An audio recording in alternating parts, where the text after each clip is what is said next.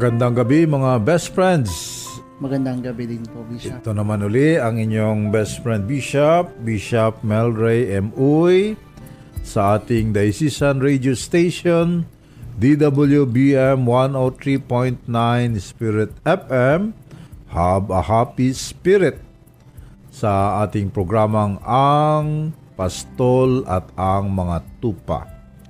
Ang ating istasyon ay uh, pa rin uh, matatagpuan dito sa ikalawang palapag ng Bishop Ruben Propogo, Auditorium Centro Pastoral, Isabang, Lucena City. At ang ating uh, himpilan ay uh, atin ding natutunghayan sa ating YouTube channel. Mayroon tayong YouTube uh, channel, Happy Spirit Online. Ganon din sa ating Facebook uh, live page natin, Spirit FM Lucena ang ating Facebook Live. Ganon din, matunghan nyo rin sa uh, ah, RCBL natin na uh, page, no?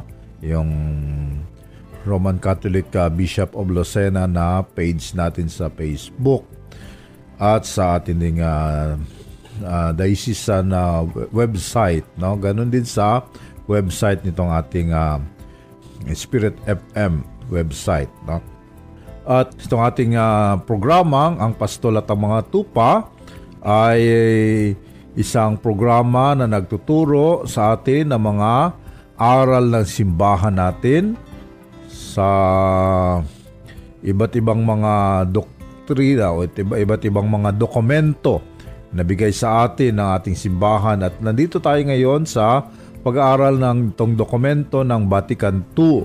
No? At nandito tayo sa dokumento ng Lumen Gentium. No? Ito pa rin ang ating uh, patuloy na pinag-aaralan, ang aklat ng Lumen Gentium. At nandito tayo sa number 26. At sa gabing ito, ay kasama natin naman ang mga taga St. Ferdinand Cathedral Catechists. No?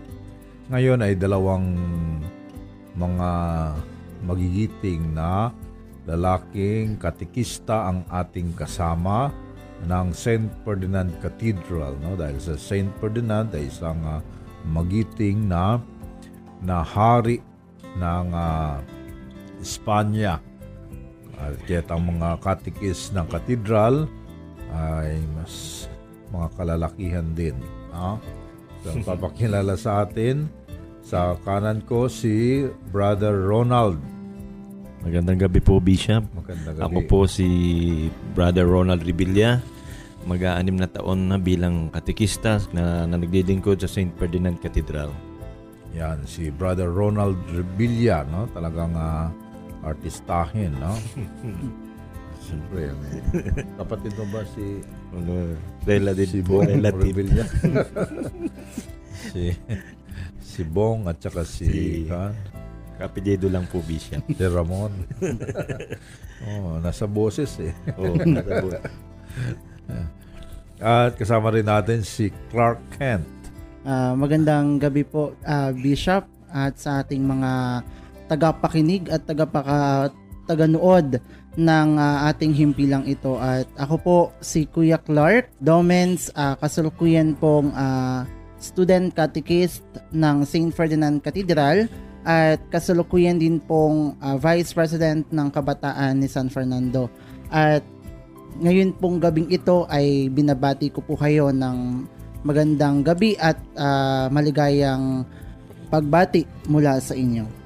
Okay, so sila ang ating makasama sa ating uh, pagtatalakayan ngayong uh, gabing ito ng September, no? Kalawang Sabado ng September so nasa September na tayo, no?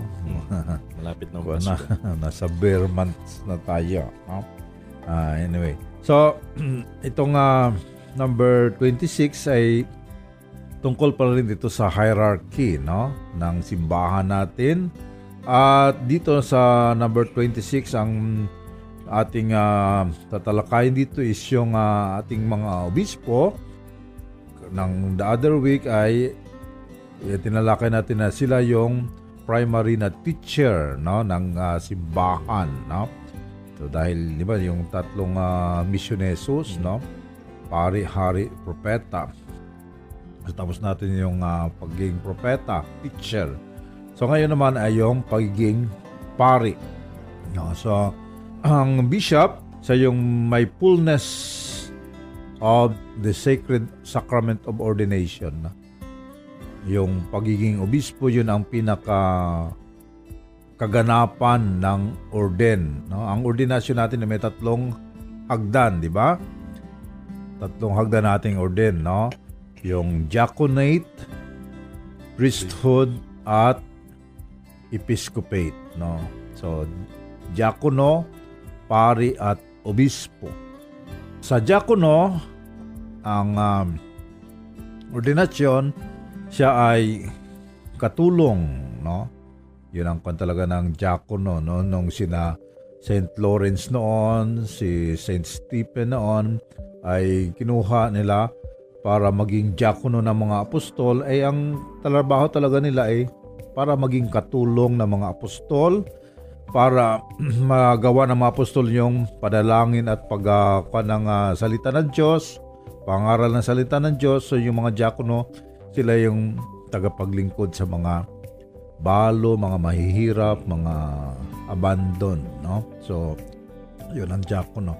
Taga silbi, no? Yun ang panang diakonia, no? Tapos, priesthood. So, dito sa priesthood, ito yung uh, ang pari, siya ay nakikihati sa sa orden ng obispo, no? So siya ay nagagawa na niya yung ibang mga gawain ng obispo. Una yung pagmimisa, no, hindi yun magawa ng diakono, pagmimisa, no? Yung uh, siyempre yung pag yung binyag, nagagawa yun ng uh, diakono, kasal nagagawa ng diakono, no? Pero yung so hanggang doon lang, no? Tsaka blessings, mga blessings, mga ganon. So sa pare, so nagagawa na niya halos karamihan, no? So binyag, kumpisal, ang uh, kasal, pagpapahid ng langis, no? At banal na misa. Oh, misa, Eucharistia, no? Yon. So siya ay deputize ng obispo. No, dinideputize ng obispo. So, ibig sabihin, hindi pa talaga galing sa kanya ang authority sa pari. Ang authority niya ay nakasalalay pa rin sa obispo. No? So, dinideputize ng obispo para sa kasal. No? So, kaya mayroon siyang uh, authorization from the bishop na magkasal. Ganon din sa pagpakumpisal. So, yung may faculty siya from the bishop na magpakumpisal. Ganon din sa pagmisa, mga ganon. So, yun ay galing sa obispo yung authority. No? Kaya, pwedeng sabihin ng obispo, oh, hindi ka na pwedeng magmisa, hindi ka pwedeng magpakumpisal, hindi ka pwedeng, pa. so pwedeng uh, suppress yun ng obispo. So, kaya ang obispo ang mayroong fullness of the sacrament, no? Siya na yung may, nandun na sa kanya yung rurok ng ordinasyon. Siya lang ang pwedeng mag-ordain ng itong dalawa, ang pare at diakono. So, ang pare hindi pwedeng mag-ordain, ang diakono hindi rin pwedeng mag-ordain. Ang pare hindi pwedeng mag-ordain ng diakono, no? Ang diakono hindi pwedeng mag-install ng. Na. So, lahat yan ay obispo. Okay? So, siya yung may fullness of the sacrament of ordination. Pero itong fullness of the sacrament of ordination na ito ay makikita natin sa kanyang yung uh, sacrament of the Eucharist, no? The sacrament of the Eucharist. Especially sa ating uh, pagdiriwang ng Holy Thursday. Hmm, diba? Yung Christmas. Diba? Christmas. Christmas. Christmas. Naka-attend kayo doon sa cathedral. Palagi yes, ginagawa. No? Yung Christmas palaging ginagawa sa cathedral. No? Dahil sa dito sa atin kasi sa atin dito sa Pilipinas ay very regular lang yung mga concelebrated na misa, no? Mm. Very regular, very frequent yung may mga mm. uh, misa ng obispo at mga konselebrada, la, mga piyesta, anibersaryo. So may mga konselebrada na misa sa obispo. Pero sa ibang lugar, bihira lang ang konselebrada ng obispo. Nangyayari lang yun kadalasan sa Holy Thursday. Lalo pa noong unang panahon, nakakaunti pang malalayo pa ang mga mga distansya ng mga parokya, tsaka sa yung sa sa katedral, no, malayo pa ang mga pandati, na wala pang transportation dati. Hanggang ngayon, ganun pa rin yun sa ibang lugar, no, na bihira lang yung may mga konselebrada na ano, lalo pa yung medyo traditional na mga simbahan, no, mga diocese na medyo ah, traditional, no, yung mga ah, medyo high paluting. So, yung obispo ay hindi basta-basta ng kaka, no? Ah, kaya nakikita lang yung ah, the fullness of the sacraments doon sa Christmas, no? Holy Thursday, yung morning, hindi pa yung hindi yung evening, no? Yung evening kasi ay kuan na yun, triduum na. Triduum na yung evening. Yung sa morning ay kuan pa yun, yun ang ending ng ah, ng Lent, no? Yung Christmas, doon nag-end ang Lent, no?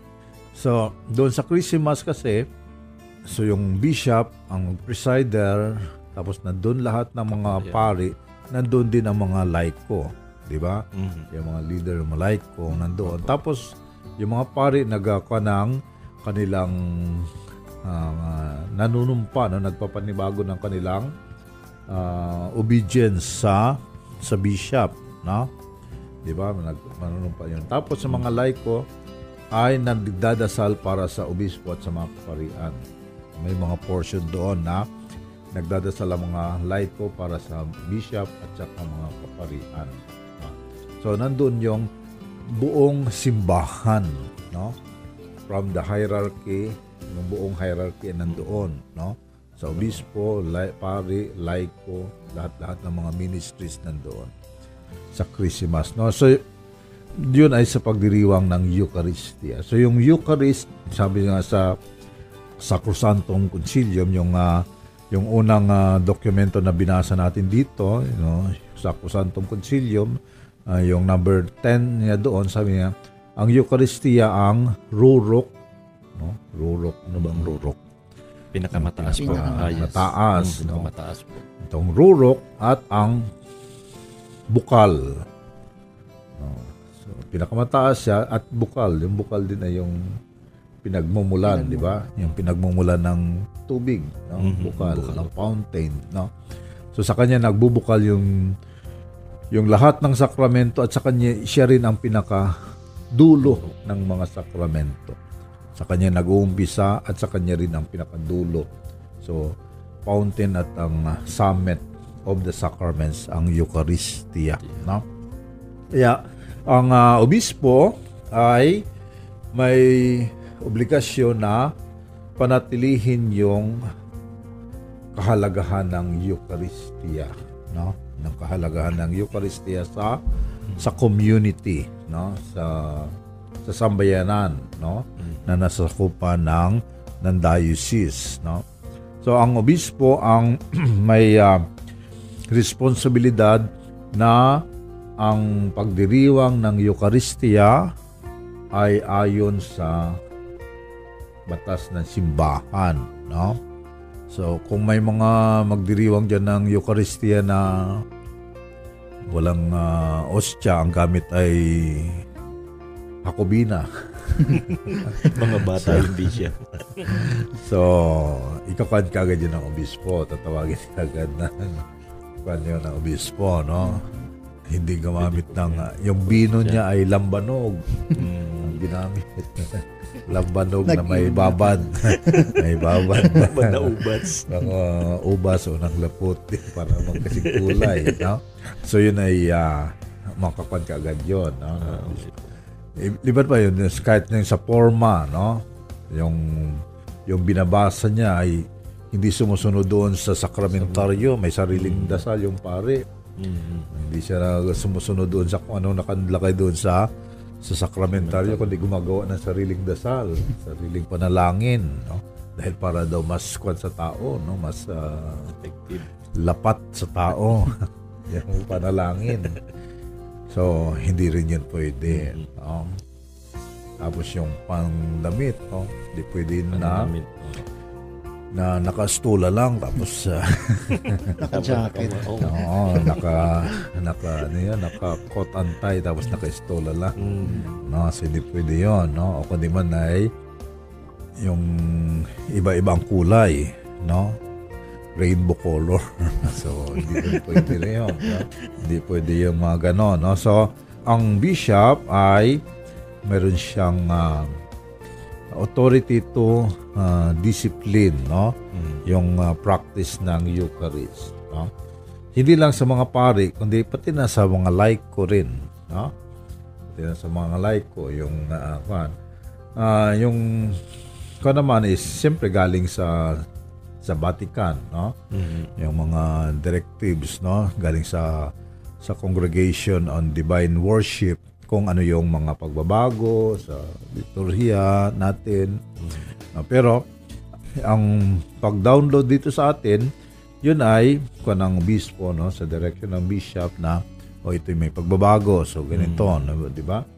Yung may pagbabago tayo noon sa dati noon ay ah, ah, sa, sa English kasi marami sa Tagalog eh. Walang, walang nabago. Dati dati yung ah, the Lord be with you and also with, with you, you. ay Oo, ngayon ay na, you. nabago sa English no Mhm. and with your spirit na sa English, no? So yun ay hindi yun basta-basta lang kan, yun ay dumaan din yun sa mga pag-aaral at ah, galing sa Vatican in order sa mga obispo, so mga obispo ang nagpa-implement sa mga diocese, no, ng gano'n ng mga pagbabago, no? So so hindi basta-basta mabago yung forma ng ating misa, no? Mayroong ah, mga dahil doon sa time ni Pope Benedict pinayagan ni Pope Benedict yung Tridentine Mass no? Yung hindi nakaharap sa tao kundi Nakaharap sa Nakaharap nakakuat sa altar Oo, sa- no?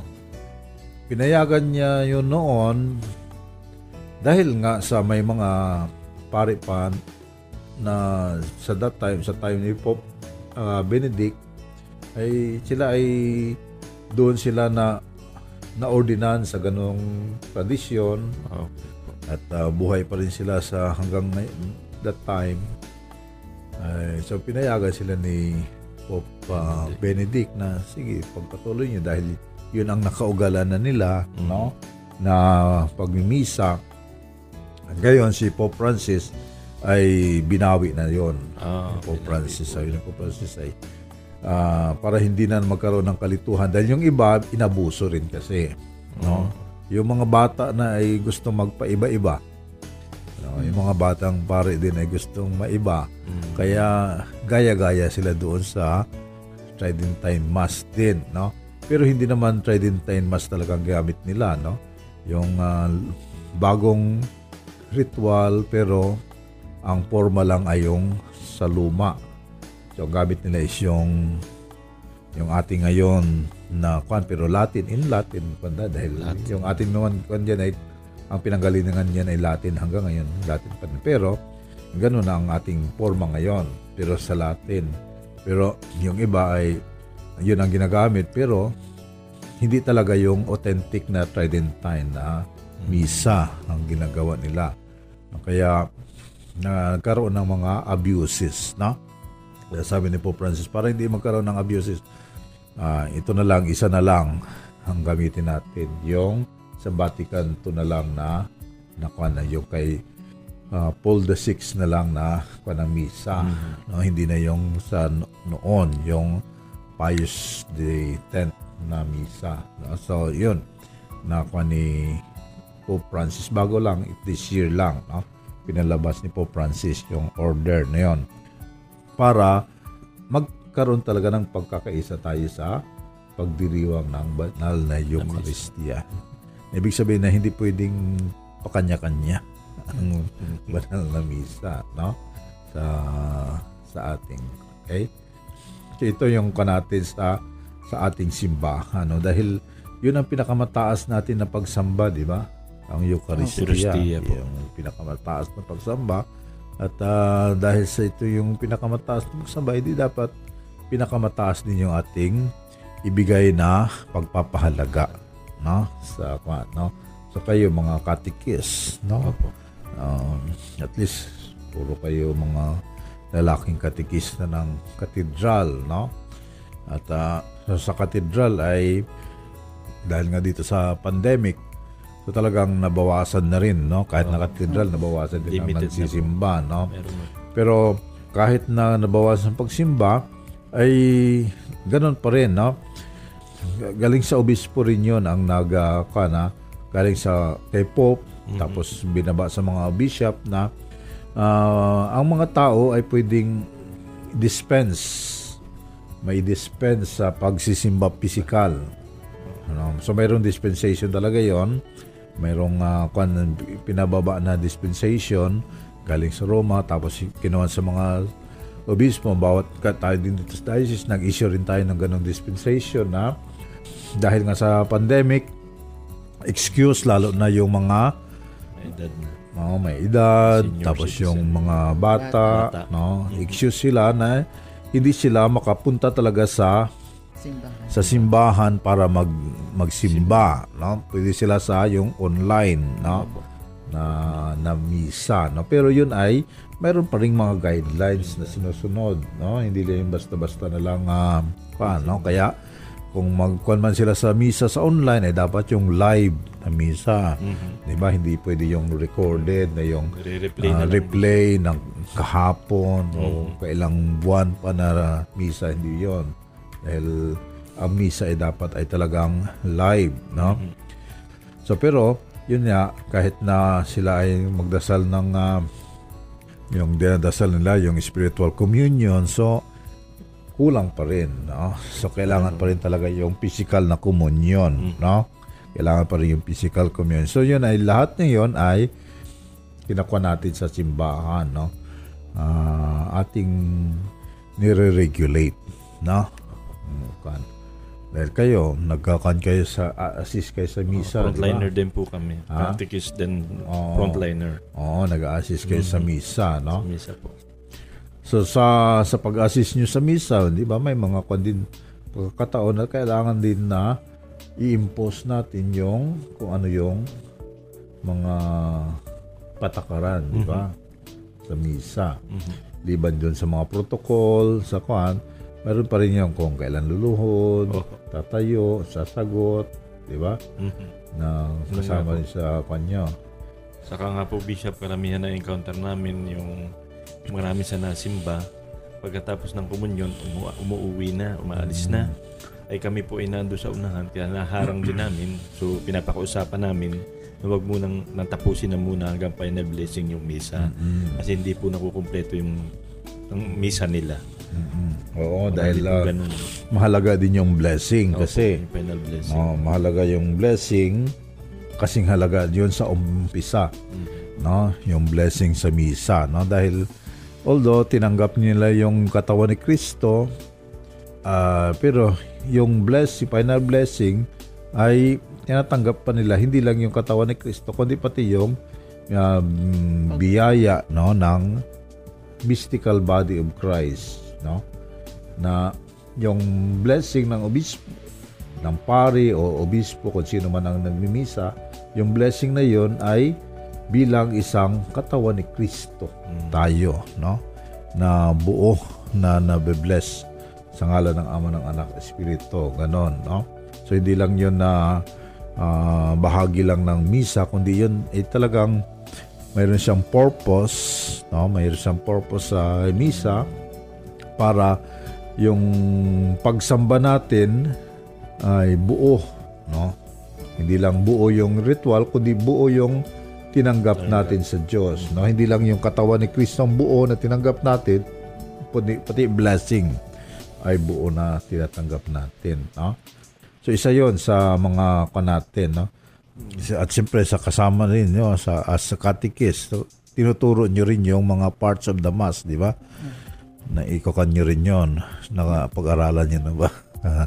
No kailangan din pag-aralan yung parts of the mass no?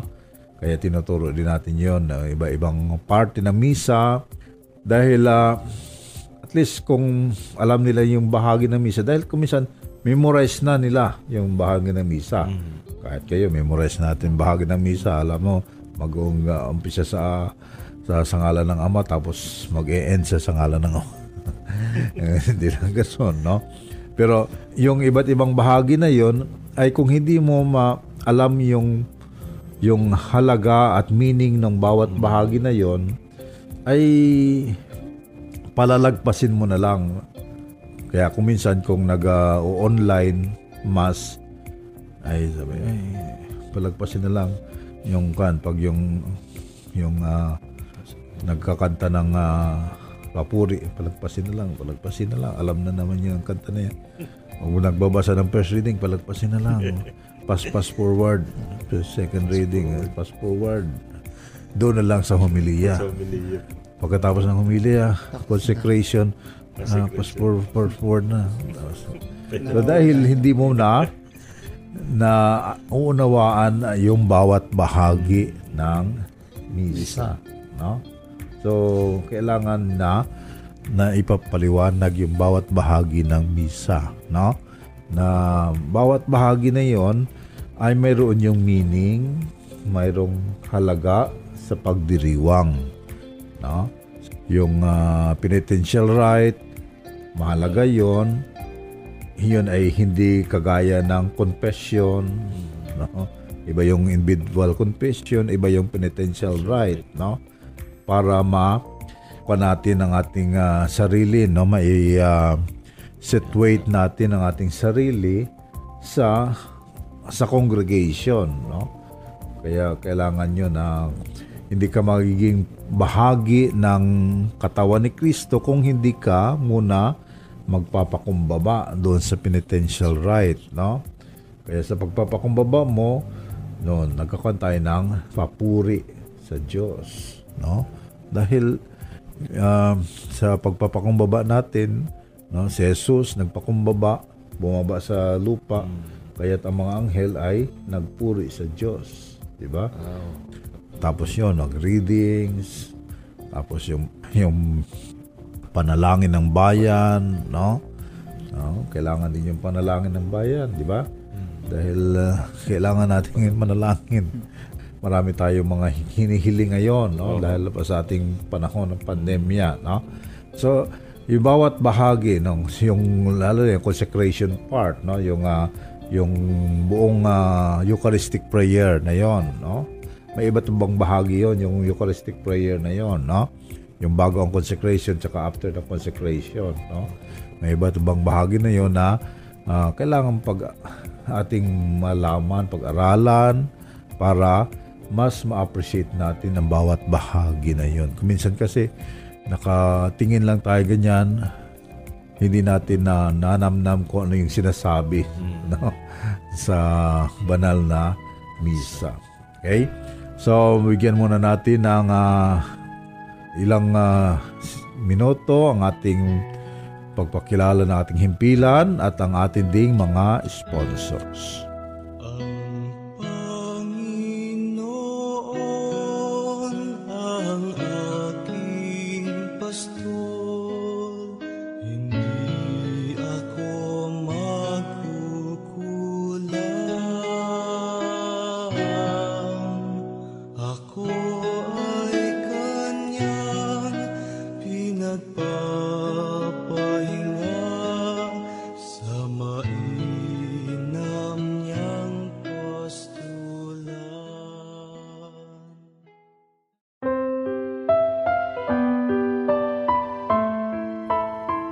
Magandang gabi mga best friends. Ito pa rin ang inyong best friend Bishop, Bishop Melray M. Uy, sa ating programang Ang Pastol at ang Mga Tupa. Tayo nandito pa rin sa ating himpilang DWBM 103.9 Spirit FM Hub a Happy Spirit sa ating YouTube channel Happy Spirit Online sa ating Facebook page Spirit FM Lucena. Kasama natin ang ating mga katikis sa St. Ferdinand Cathedral, si Clark at si Ronald, no? ang ating mga catechist, no? mga male catechist natin sa ng cathedral. Okay? So pinag-uusapan natin dito na ang obispo, siya yung may ah, primary na responsibility sa ating simbahan at yung primary responsibility niya is yung pangalagaan ang banal na Eucharistia bilang ito yung rurok at ah, at ah, bukal ng ating ah, mga ah, gawain sa simbahan no? Ang ating ah, Eucharistia ang bukal at ah, rurok na mga gawain. Gawain is yung liturgy ng mga gawain sa simbahan liturgia okay? So kayo ay matagal ng katikis na ilang Six years na po. years ikaw ay bago pa lang no mga ilang year ka pa lang two years na Ah, wala pa naman pong 2 years. Ah, wala pa. One year po. one year na na pandemic. Ah, ka- pandemic katikist. okay. okay, so so sa Eucharistia, ikaw, Ronald, so six years ka na sa as catechist. Nagtuturo ka rin ng kwan, di ba? Ng Mga, First Communion. Opo, sa mga... Naghawak ka rin ng First Communicant dati. Hindi pa po bishop kasi normal ang um, nung nag-start po ako hanggang nung bago mag-pandemic, ang tinuturo ko ay from grade 1 to to grade 3. So piniprepare ko po yung mga bata, So, especially sa prayer. Opo. So, yung mga basic prayer pa Oh, lang. So, pero hindi pa ka pa nakakuha ng, uh, ng mag-first communion. Hindi pa po. So, Grade 4 ka pa po nakakuha. normally sa public school nag-start yun. So, pero at least nakapag-assist na kayo. Oo, sa nag-assist po kami, Sa, kwan, sa first communion Mhm, ng sa mga bata. communion. No? Opo. So, ikaw, hindi ka pa nakapag-assist. no? Dahil wala pa tayong first communion ngayon. Meron po Kung ngayon. kapag nakagawa na kayo sa katedral, Ngayon pong September. ah, ngayon September pa lang gagawin. Oo. Oo, dahil ikon muna itong MECQ. Medyo paluwag-luwagin muna itong MECQ bago magkuha ng First Communion, no? So, anyway, sa itong sinasabi sa atin sa ika-26 ng kuan. So, yung obispo, siyempre siya yung may kuan talaga na magturo tungkol sa sa sa misa, sa Eucharist. Pero kayo mga catechist ay kayo yung dahil hindi naman lahat ay maituturo ng obispo no ma? So although nanggaling sa kanya yung ah, directives pero kayo yung mga direct na nakakakuan talaga sa mga tao para yung direktiba galing sa obispo ay makaabot sa mga, Mga tao, no? Lalo pa itong ah, pandemic na mga directives no? Marami tayong mga nilabas last year no na mga iba't ibang mga directives guidelines tungkol sa pagdiriwang ng misa itong pandemic no last year no? ngayon medyo nasanay na no, na kaya naka-adapt na tayo doon sa pandemic na na kwan sa liturhiya no Mhm. pero kayo, naging ka- bahagi kayo doon, di ba? Yung inyong mga pagbabantay sa Opo. sa katedral, yung pag Every pasok, Pagpasok, paglabas. paglabas, no? So yun ay mga bahagi ng mga pagtuturo pa rin, no? Kahit na kayo ay nagkukalando ng alcohol, o nagkaka ng temperature, no? So yun ay bahagi pa rin yun ng pagtuturo sa mga tao, at least yung medical protocol Mhm. nagagawa natin, no? Tapos yung iba pang mga ah, yung di- distancing, no, na pro-practice natin sa kanila, no? At syempre, yung ah, yung pagdiriwang mismo ay na-appreciate nila kung orderly yung ating ginagawa, no? At dahil yun sa inyong mga pagtuturo, no? At, at sa inyo ring pag-alalay sa mga mananampalataya, no? Kaya kayo ay palagi nandoon, no? Mhm. Si Kent pala nakikita doon ikaw. Uh, katikis ka lang ba o nag ah, iba ibang ministry ka pa? Katekista po. Katikista lang, wala hindi ka na other Wala na ministry. ibang... Walang other Wala na ministry. no? So pero 'yon, no. So nandun kayo para mag-assist sa sa misa natin, no? So yung pag-assist ninyo sa misa, yun ay part pa rin yun ng catechetical ministry pa rin. No? Hindi lang yun na basta, ay, nag, ako na lang, nag, ah, spray ng alcohol. Hindi lang yon. Yun, part pa rin yun ng, ng ah, catechetical ministry dahil tinuturuan pa rin natin sila. No? Hindi lang yung protocol ang tinuturo natin sa kanila, kundi yung, yung ah, proper decorum sa misa, no? Ganun. yung ah, proper na attire, proper na kung ano yung mga kilos sa misa, no? Kung pa rin yung bahagi pa rin ng ating catechetical functions natin sa misa, no? Pero as a catechist, ikaw Ronald ay ah, na naranasan mo na ba yung magkaroon ka ng kuan sa kine-question yung mga ginagawa sa misa. Sa asa katekista po, mula po ako nag-umpisa ng katekista, wala pong nakapag tanong sa akin doon di siya tungkol sa misa. Pero ang inaano ko lang po sa kanila, lalo na sa mga yung mag-a-assist po ba, lalo na sa first communion, mga kabataan, Oo. ay na-assistisan ko po. So, kumbaga, tinuturo ko doon sa mga bata na kapag ka kailangan lumuhod, luluhod, kung kailangan sasagot, sasagot. Parte na rin po nung misa. Mm. So dahil ah, di- ginagawa. dito kasi sa Quezon ay talagang ah, ma- malalim na ang kuan ng tao sa misa, no? Malalim na ang kanilang ah, relasyon, Tama ang ugnayan ng mga tao sa misa. Kaya walang masyadong tatanong. Kahit na ibang relihiyon.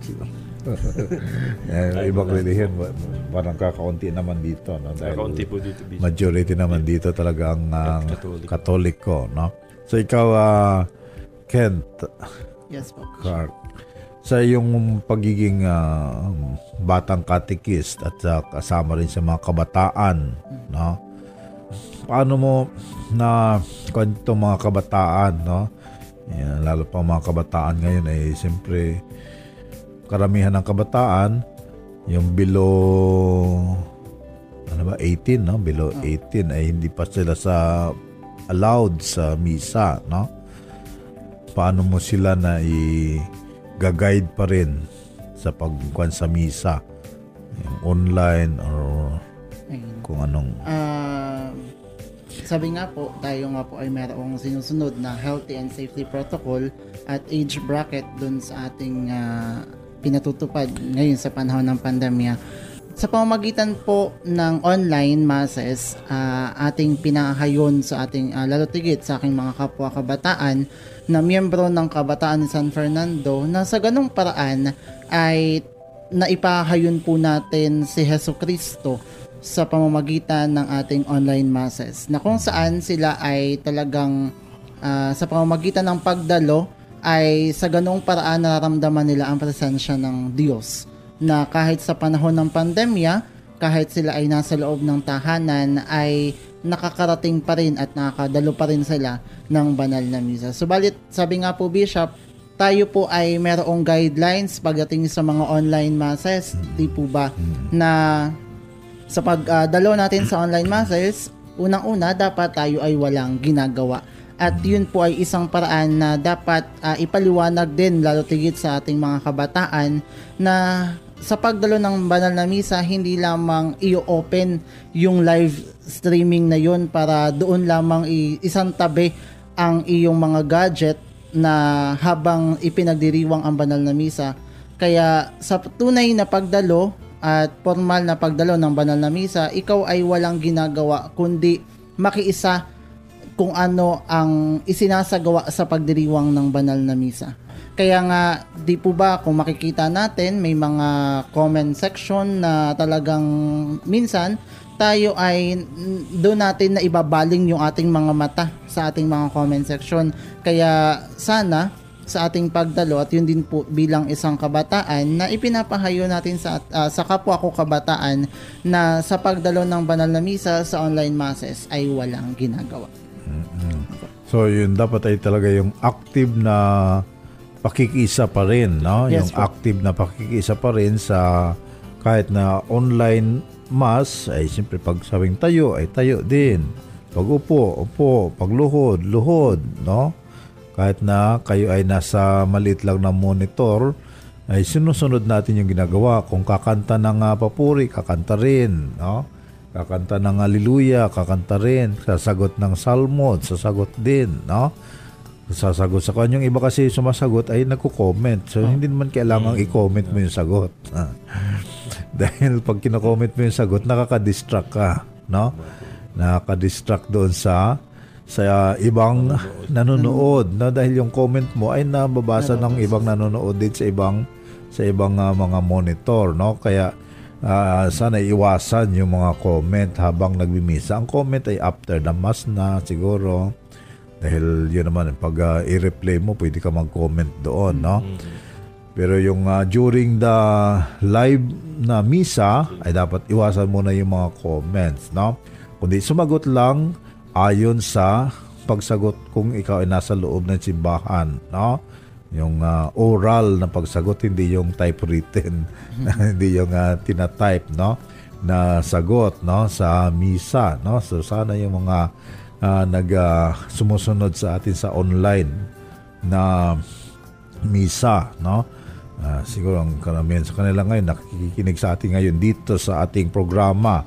No, so ah, iwasan nyo na yung mag ah, type kayo ng response sa misa. Kundi sabihin nyo lang orally. Kahit kayo ay sulod sa bahay nyo, marami kayo din. Di sabihin nyo dyan orally sa bahay nyo yung sagot sa misa. No? Kung yun man ay kordero ng Diyos, kung yun man ay kapayapaan, kung yun man ay kung ano-ano pa. No? So maraming sagot, no? Yung sumain nyo ang Panginoon. No? So ah, yun ay sabihin nyo orally. Na dahil yun naman talaga ang dapat, no? Sinasabi siya, sinasambit, no?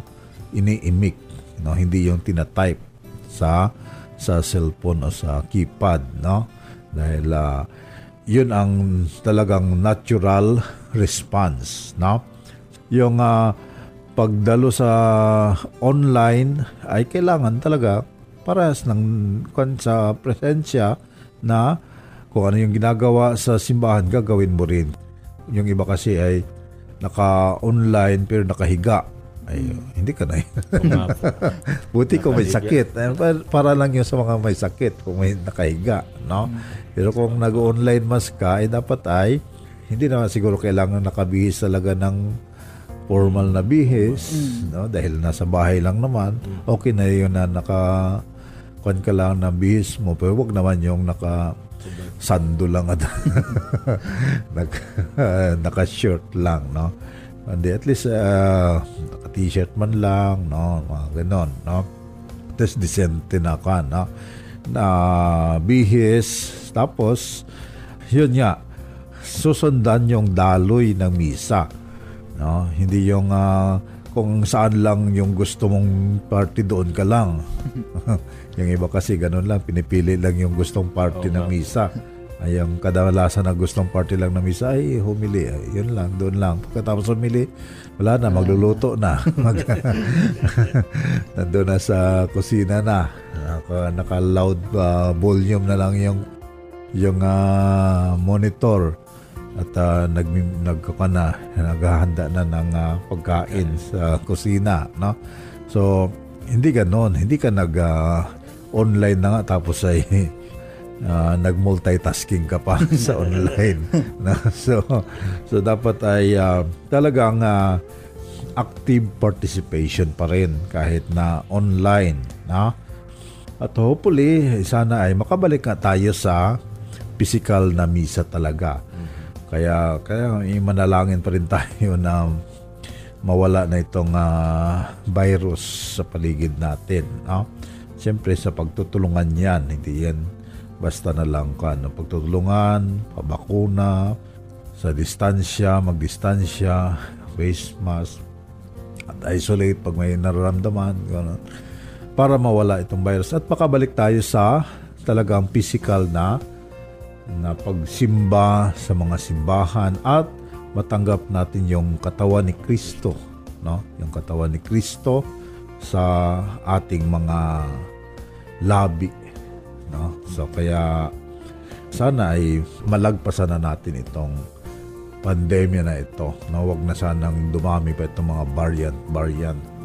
wag na sanang Dami tapo. po. Ang dami na po. Mayroon pong MU ata ngayon sa Oh, wag Bishop. sanang wag niya sanang ah, tapusin hanggang sa C. Dahil mahaba-haba pa yan. M pa lang eh hanggang Z pa eh mahaba pa yan. Okay? So, yun mga best friends. So, sana ay may natutunan kayo sa ating uh, talakayan ngayon tungkol sa kahalagahan ng uh, obispo at ng Eucharistia sa ating simbahan. No? Na ang obispo ang mayroong uh, otoridad para sa pagtuturo sa Eucharistia at ang Eucharistia ito rin ang nagbubuo sa ating sambayanan natin. Okay? So salamat sa ating mga brother catechist dito. Nakasama natin si Clark tsaka si Ronald. So ngayon ay may mga greetings kayo. So, Ronald, unahan mo. So, Bishop, ah binabati ko po unang-una ang aking pamilya. Then, kasunod po yung aming rektor ng katedral, si Father Bien, at ang mga kaparian sa katedral, at ah, ang aking mga kasamahang katikista. Nawa po tayo ay lagi mag-ingat. Ingat tayo palagi para sa manatili ang ating kalusugan. Yun lang po. Okay. So ikaw naman na Ken. Ayan, so muli po, magandang gabi, Bishop, at maraming salamat po sa inyong ah, pagpapaunlak sa amin bilang ah, isang kabahagi ng inyong programa. At gayon din po, ah, binabati ko ang aking pamilya at ang aming ah, ah, moderator ng catechist, ah, si Father Merlin Las Piñas at si Sister Gracia po na hindi pa masyadong makalabas dahil ah, sa edad na din. At gayon din po sa moderator ng kabataan ng Katedral ni San Fernando, si Father Gadi. At sa inyo pong mga nakikinig at nanonood ng programa na ito ng ating Spirit FM 103.9 at sa inyo pong lahat, ah, lagi po tayong mag-iingat at pagpalain po tayo ng may kapal. Okay, so salamat kay Ronald at kay Clark. No? So, shout out din tayo sa ating mga ah, listeners at mga viewers natin ah, na may mga comments sa ating ah, comment section. No? Dito pwede kayo mag-comment live. sa ating dahil hindi na itong isa. No?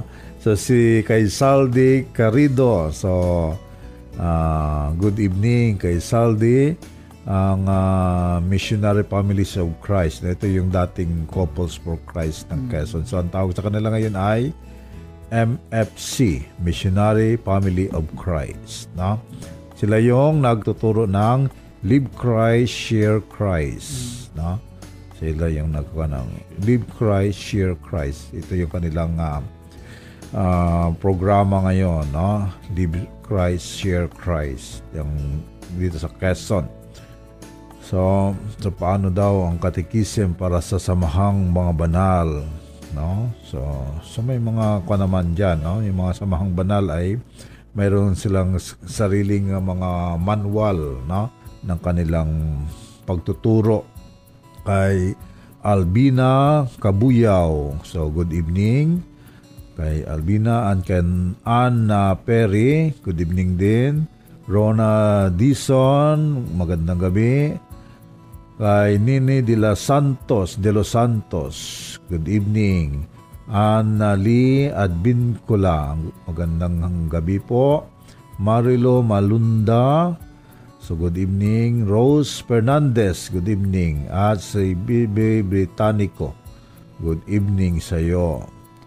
Ganon din sa mga viewers natin na nagpuso, no, kay Ali Pipay, kay Michael Say Roma, Maria Jeline Alcance Sumilang, kay Father Celo Cabarobias, no? So, tayo ay nasa year of mission dito sa ating diocese.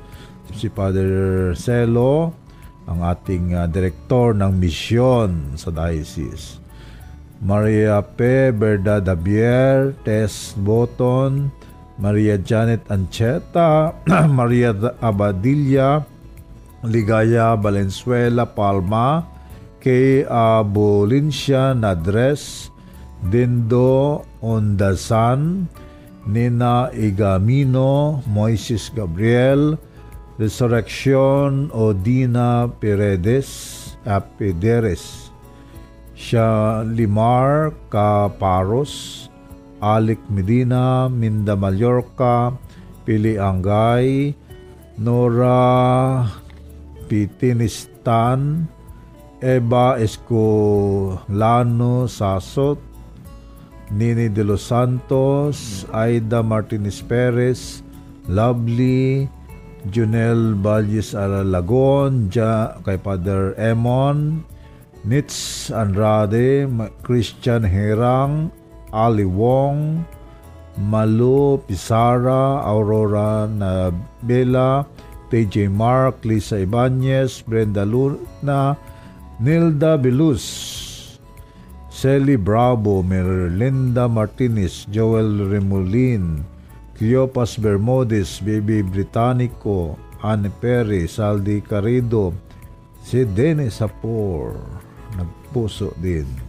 Si Tess Arias, Maharlika, Tolentino Marlin, Salis Meng Carido, Teresita Ribano, Flora Obsiana, Mayet Huacalya, Marian Isagundi, Albina Kabuyaw, Orlando Ornedo, ah, si Father ah, Ornedo, Rose Fernandez, Janela Mercado, Billy Cabrera, Annalyn Advincula, Marilo Malunda, Inos Aklan, Ralph Sopleo at si Maripe de la Roma del Hidalgo. So, happy listening po sa inyo.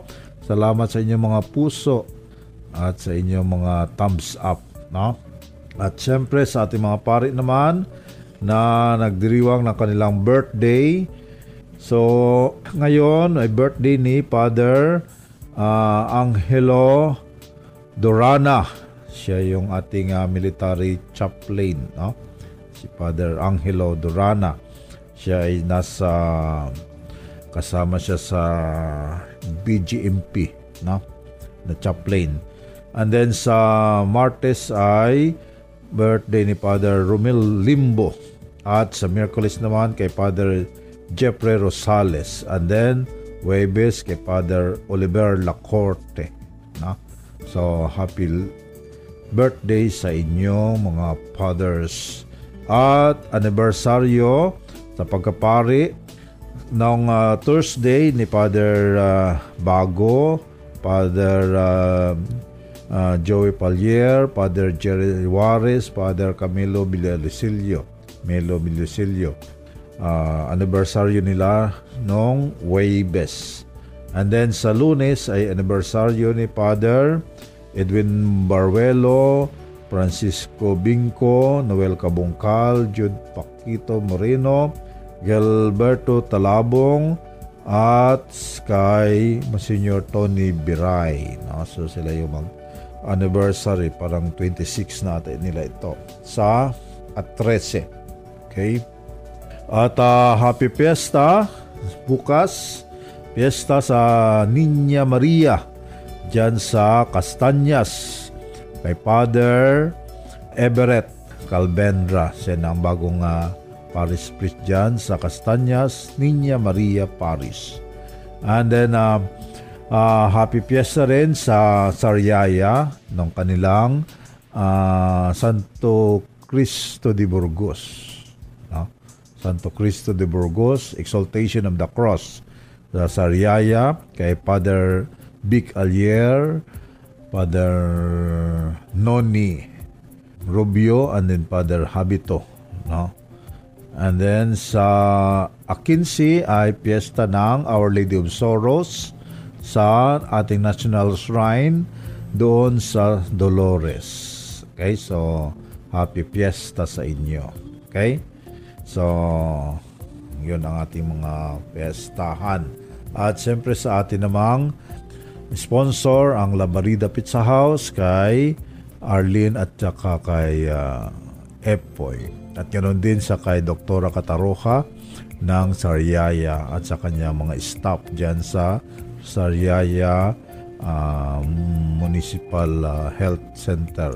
At siyempre sa atin ding uh, Mount Carmel Diocesan General Hospital natin kay Father Bong at kana Dr. Pam sa ating mga medical staff, sa ating mga nurses, sa ating mga empleyado, sa mga ating mga medtech, sa ating mga tao sa laboratorio, sa pharmacy, sa dialysis, sa rehab, lahat-lahat ng mga empleyado natin sa Mount Carmel ay sana ay uh, pagpalain kayo ng Diyos at bigyan kayo ng kalakasan para malagpasan natin itong uh, mga kahirapan ng krisis ng COVID at uh, magpalakas kayo para hindi kayo mahawaan ng ng sakit, ng karamdaman kay dahil kailangan kayo ng bayan. Okay?